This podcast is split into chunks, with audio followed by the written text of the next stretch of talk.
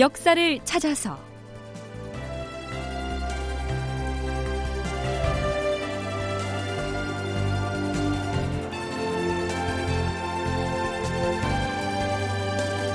제 842편 명분 없는 후퇴 다시 평양으로. 극본 이상마 연출 최홍준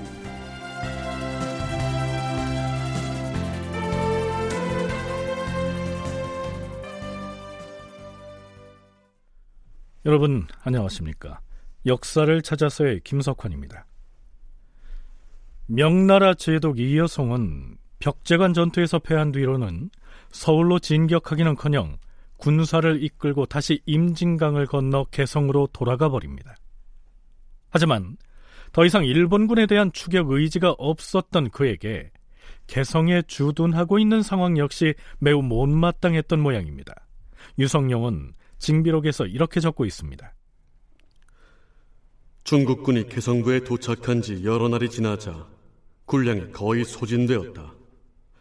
다만 강화도에서 수로를 통하여 조와 말먹이를 구해왔고 멀리 충청도와 전라도에서 조세로 받쳐진 양국을 배로 운반해 왔는데 도착하는 대로 곧 떨어져서 형세가 매우 급박해졌다.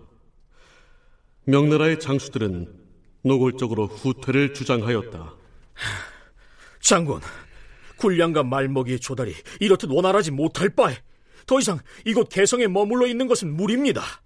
속히 군사를 돌려서 퇴각하도록 명하십시오. 여기서 더 이상 경성으로 진격하긴 어려울 것이니 군마를 돌려 아예 평양으로 돌아가서 안전하게 주둔하는 것이 좋겠습니다. 음, 사정이 이리 된 데는 조선의 관리들이 제대로 구실을 하지 않고 있기 때문일 터이다. 여봐라, 채찰사 유성룡, 호조판서 이성중, 그리고 경기 좌감사 이정형을 호출해오라. 내 그자들을 우리 명나라의 군법에 따라 다스릴 것이다. 이 여송은 나와 호조판서 그리고 경기감사를 뜰 앞에 꾸러앉히고는 군법을 시행하려 하였다. 제독 앞에 무릎을 꿇고 있자니 아 어찌하다 나라가 이 지경이 되었나 하는 생각에 눈물이 났다. 그 모습을 보자 이여송도 보기에 민망했던지 명나라의 부하장수들에게 호통을 쳤다. 너희들이 얼마 전에 반란을 진압하기 위해 나를 따라서 서하를 정벌할 때에는 군사들이 여러 날 동안이나 먹지 못해 굶주렸음에도 감히 후퇴하자는 말을 하지 않았고 결국 큰 공을 세우지 않았는가? 헌데 지금 조선에 와서 며칠 동안 양식이 제때 보급되지 않았다 하여 어찌 갑자기 군사를 돌이키자고 하는 것인가? 돌아가고 싶으면 너희들끼리 군사를 이끌고 가라. 나는 외적의 군사들을 없애지 않고는 돌아가지 않을 것이며 차라리 장렬하게 싸우다 시체가 되어서 고향에 돌아갈 것이다. 그러자 여러 부하 장수들이 머리를 조아려 사죄하였다. 나는 문 밖으로 나와서 군량을 제때 보급하지 못한 죄로 개성 경력 심일경에게 곤장을 쳤는데 곧 이어서 군량을 실은 배 수십 척이 강화로부터 도착하여 군량 문제가 해결되었다. 그날 저녁에 제독 이여송은 나를 불러 위로하였다. 한국해양대 김강식 교수는 이여송이 출전 초기의 호전적인 모습과는 달리 이 시기에 지극히 소극적으로 변한 배경을 이렇게 분석합니다. 이효성이 일단 그 일본군을 추격하려고 주저주저하고 망설인 이유 중에 하나는 일단 자국 영토가 아닌 조선에 와가지고 싸우면서 많은 피해를 볼 필요가 있겠냐 이런 게 있었을 거고요.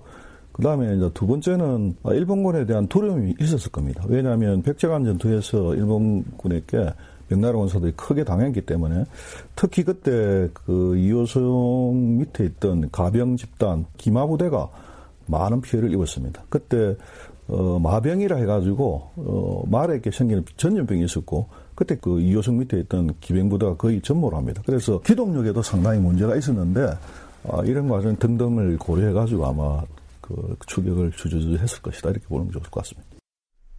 네, 앞에서 이여성은 유성룡 등이 지켜보는 앞에서 명나라 장수들에게 자신은 결코 퇴각하지 않고 혼자서라도 경성으로 진격해서 일본군을 처부순 뒤에나 돌아갈 것처럼 이렇게 큰 소리를 칩니다. 그건 체면 칠해용의 허세였죠. 장군! 지금 함경도 쪽에서 들어온 소문에 의하면 왜군 장수 가등청정이 머지않아 평양으로 습격을 해올 것이라고 합니다. 뭐라? 그것이 사실이라고 하더냐? 사실 여부는 확실치 않으나 만약에 가등청정이 평양을 점령해 버린다면 우리 중국의 군사는 퇴로가 막혀서 고립돼 버릴 것입니다. 어... 그러면 우리가 이곳 개성에 머물러 있어서 난이 되겠구나. 서둘러 올라가서 평양을 구원해야 하지 않겠느냐?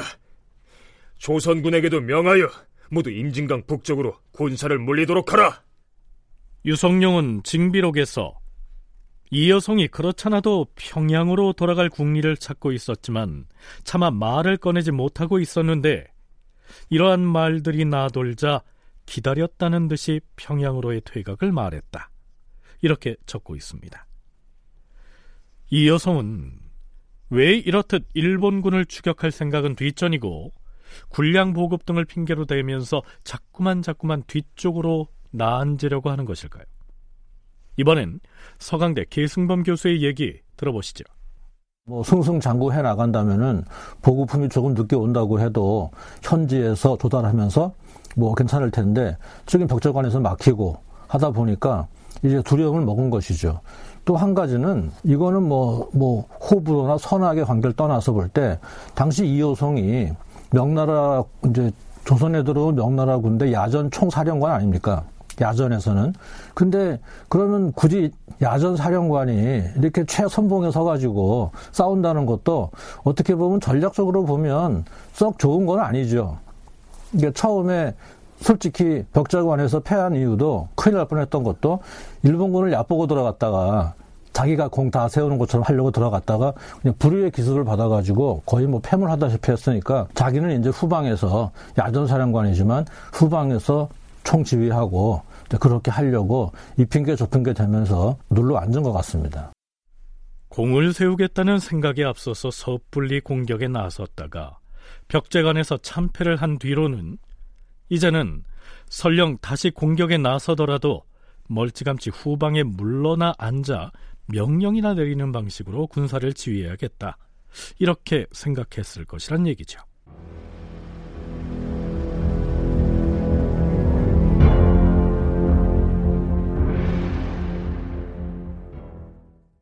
자, 그렇다면 실제 함경도 상황은 어떠했을까요? 함경도 관찰사 윤탁연이 선조에게 올린 계문은 이러합니다. 전하, 함경도의 각 주와 군에서 신에게 올라온 보고에 따르면 각 지역에 머물던 외적들이 모두 무리를 지어서 함흥부로 향해 간다고 하옵니다. 또한 외적은 일찍이 포로가 된 두 왕자 이매군과 순하군을 비롯해 왕자들을 수행하던 전 의정부 좌의정 김규영, 반중추부사 황정욱, 승정원 우승지 황혁 등을 포박해가지고 먼저 함부에 도착했고 이미 포로가 되었던 회령진 절도사 문몽원 등 관원 10여 명은 살해되었사옵니다. 게다가 두 왕자와 수행하는 신료들을 굳게 인질로 잡고 있으면서 갖은 모욕을 주니 형세가 더욱 위급하옵니다. 그러니까 함경도의 일본 군사 일부가 함흥으로 모여들고 있으며 그들이 두 왕자와 수행원들을 인질로 잡고 있다. 이런 내용이지. 함경도의 일본군이 당장 평양으로 진격해 올 것이란 얘기는 아니었죠. 한편 정주 행제소의 선조는 이때까지도 이여송이 개성에서 다시 군사를 물려서 평양으로 퇴각하려 한다는 사실을 알지 못한 상황에서 명나라 병부에 국왕 명의로 문서를 보냅니다. 함경도에서 올라온 보고에 따르면 지금 영흥 이남의 각 지방에 머물던 외적들이 각기 무리를 거느리고 함흥부를 향해 올라갔다 합니다. 그 자들이 합세를 하여서 서쪽으로 진격해 온다면 그 길목을 파수하는 우리 군사들이 미약하여서 방어하기가 어려울 것입니다. 중국군이 토벌을 가하자마자 평양이 순식간에 회복되었으니 여러 도에 있는 외적들은 그 소식을 듣고 모두 혼백이 빠졌을 것입니다. 함경도에 머무는 적들도 도망가기에 겨를이 없을 것인데 남도에 원래 머물던 왜적들이 평양에서 패했다 하는 소식을 듣고 모두 북으로 가서 함흥부에 모이게 되면 그들의 포악하고 교활한 흉모를 헤아리기가 어려울 것입니다. 함경도뿐만이 아니라 그 남쪽에 있던 일본군 잔여 병사들이 모두 다 함흥으로 모여들었다가 만일 서쪽으로 진격해서 평양으로 공격해 오면 문제가 될 수도 있다. 이런 얘기입니다. 그래서 선조는 명나라 병부에 어떻게 해달라는 얘기일까요? 지금 중국의 대군이 승승장구하여 곧바로 경성을 칠 것인데 그리 되면 평안도와 황해도에는 노약한 조선의 군민들만 남게 됩니다. 외적이 만약 이 소식을 듣고 허를 틈타 몰려들어와 대군의 배후를 끊는다면 중국의 대군은 앞뒤로 적을 맞게 될 것이니 해당 장수들에게 명령을 내려서 남경 포수 2, 3천 명을 따로 덜어내어서 평안도에 머물게 함으로써 평양성을 튼튼히 방비하게 해주십시오. 중국의 군사가 모두 다 한양도성으로 몰려가 공격에 가담하면 기껏 빼앗아 놓은 평양은 지킬 사람이 없어서 함흥에 몰려가 있는 일본군의 기습 공격을 받을 위험에 처할 수 있다. 그러니 명나라 남쪽에서 온 포병 2, 3천 정도는 평안도에 남겨놓고 가도록 이여송 등의 장수에게 명령을 좀 내려달라. 선조가 명나라의 국방부 장관격인 병부상서에게 보낸 자문은 그런 내용입니다. 자, 그런 다음 선조는 개성에 있는 명나라 제독 이여송에게도 자문을 작성해서 보냅니다. 이여송에게는 또 무슨 부탁을 하려 했을까요? 지금 각지에 흩어져 있던 외적의 군사들이 함흥부를 향해 몰려간다고 합니다. 그런데 임해군과 순화군을 비롯하여 그들을 수행하던 신하들이 그곳에 포로로 잡혀 있으면서 갖은 모욕을 당하고 있는 실정입니다. 그 두 왕자를 백방으로 구출하려 하였으나 끝내 좋은 방책이 없어 밤낮으로 통곡하며 어찌할 바를 모르고 있습니다. 지금 제독이 지휘하는 중국의 대병력이 이미 평양을 타락하고 경성으로 진격해 가고 있으니 이제 서울의 외적들도 조석지간에 소탕될 것입니다. 이미 용맹스러운 제독의 명망은 멀리 함흥에 있는 외적들에게도 널리 전파되어서 그 위험을 두려워하고 있을 것입니다. 자, 그러니 어떻게 해달라는 것일까요? 선조가 이여송에게 부탁하고자 한 내용은 이것이었습니다. 바라건대 경문 한 통에다 달래는 말과 협박하는 말을 갖추어 써서 외적들에게 내보이기를 바랍니다. 선조가 바라는 것은 이여송의 명의로 다음과 같은 내용의 경문을 작성해서 함흥의 일본군에게 선포해달라. 이런 얘기죠. 왜군들에게 구하노라. 조선의 왕자 두 사람과 왕자를 수행하는 관원들을 온전히 돌려보내 준다면 너희들을 대접하여 죽이지 않고 오히려 상을 내릴 것이다. 그러나 만약 혹시라도 명을 어기고 복종하지 않는다면 마땅히 군사를 이끌고 곧바로 쳐들어가서 너희들 모두 목을 벨 것이다. 하지만 이여송이 실제로 그런 엄포용 경문을 작성해서 보냈는지 여부는 알 수가 없습니다. 아니요. 이때 이미 이여송은 선조가 믿고 있는 것처럼 그 이름만 들어도 일본군이 벌벌 떨 만큼 명망이 있는 사람이 아니었습니다. 그는 벽제관 전투에서 패한 뒤로 일본군에 대한 두려움 때문에 자꾸만 뒷걸음치고 있는 처지였으니까요.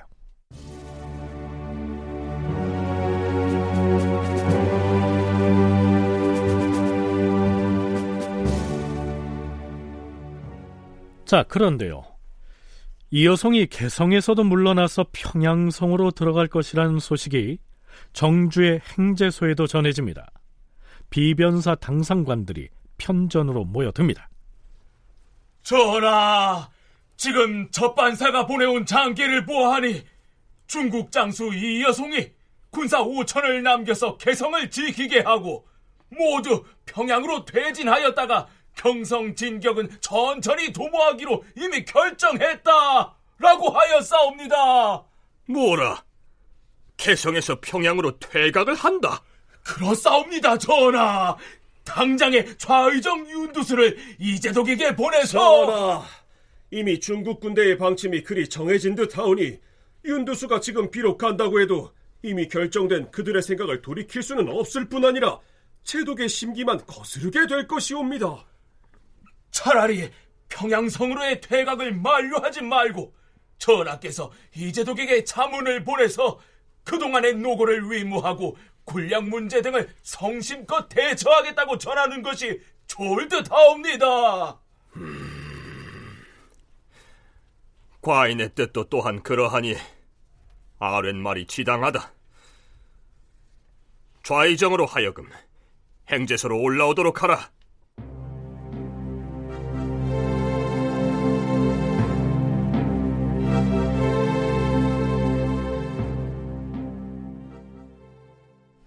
자, 그런데요. 평양성으로 퇴각하겠다는 이 여성을 향해서 강력하게 반대의 뜻을 피력한 사람이 있었습니다. 최찰사 유성룡이었지요. 그는 후퇴해서는 안 되는 이유 다섯 가지를 들어 이 여성에게 항의합니다. 첫째, 우리나라 사원왕들의 묘소가 모두 경기 지역에 있는데 경성을 포기하고 물러나선 안 될 것입니다. 둘째, 경기 이남의 백성들이 지금도 중국의 군대가 오기를 고대하고 있는데 이들의 바람을 저버릴 수 없습니다. 셋째, 우리는 우리나라의 강토를 한자, 한치라도 쉽사리 버릴 수가 없습니다.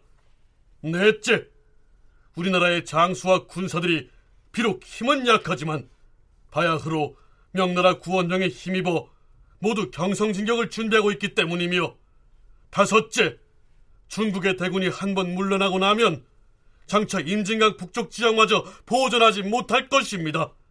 그리하여 평양으로의 퇴각은 아니 됩니다. 그러나 조선은 독자적인 작전 지휘권을 갖고 있지 못했습니다. 서강대 계승봉 교수의 얘기입니다. 그 당시 유성룡은 그 그럴듯한 작전 계획을 세워서 퇴각하는 일본군을 빨리 명나라 군대와 조선 군대가 힘을 합쳐서 중간중간 차강로를 끊으면서 공격을 해서 섬멸을 하고 그러면 쉽게 한양도 수복하고 계속해서 남쪽으로 밀고 내려갈 수가 있다. 그렇게 생각을 하고 있는데 문제는 뭐냐 하면은 당시 선조를 비롯해서 조선의 어느 누구도 작전 지휘권을 갖고 있지 않다는 것입니다. 이거는 이호성이 이끄는 부대가 의주에 도착하자마자 선조가 직접 버선발로 뛰어나가서 얘기할 때 우리는 지금까지 학수고대 하고 있었으니까 대인에게 모든 작전권을 드리겠다고 선조가 먼저 말을 한 적이 있어요. 그러다 보니까 뭐 명나라 이호성 입장에서 볼 때 뭐 조선군하고 이렇게 대등한 입장에서 작전 계획하고 머리를 맞대고 고민하고 뭐 그렇게 하는 것보다는 이호성은 사실은 엄밀한 의미로 말하면 전체 작전 지휘권의 정상에 있던 사람이죠.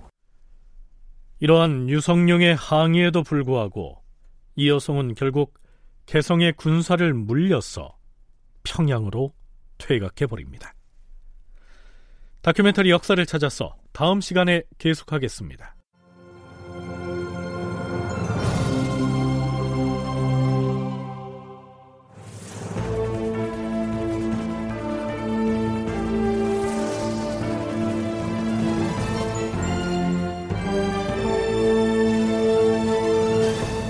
다큐멘터리 역사를 찾아서 제 842편 명분 없는 후퇴 다시 평양으로 이상락 극본 최용준 연출로 보내드렸습니다.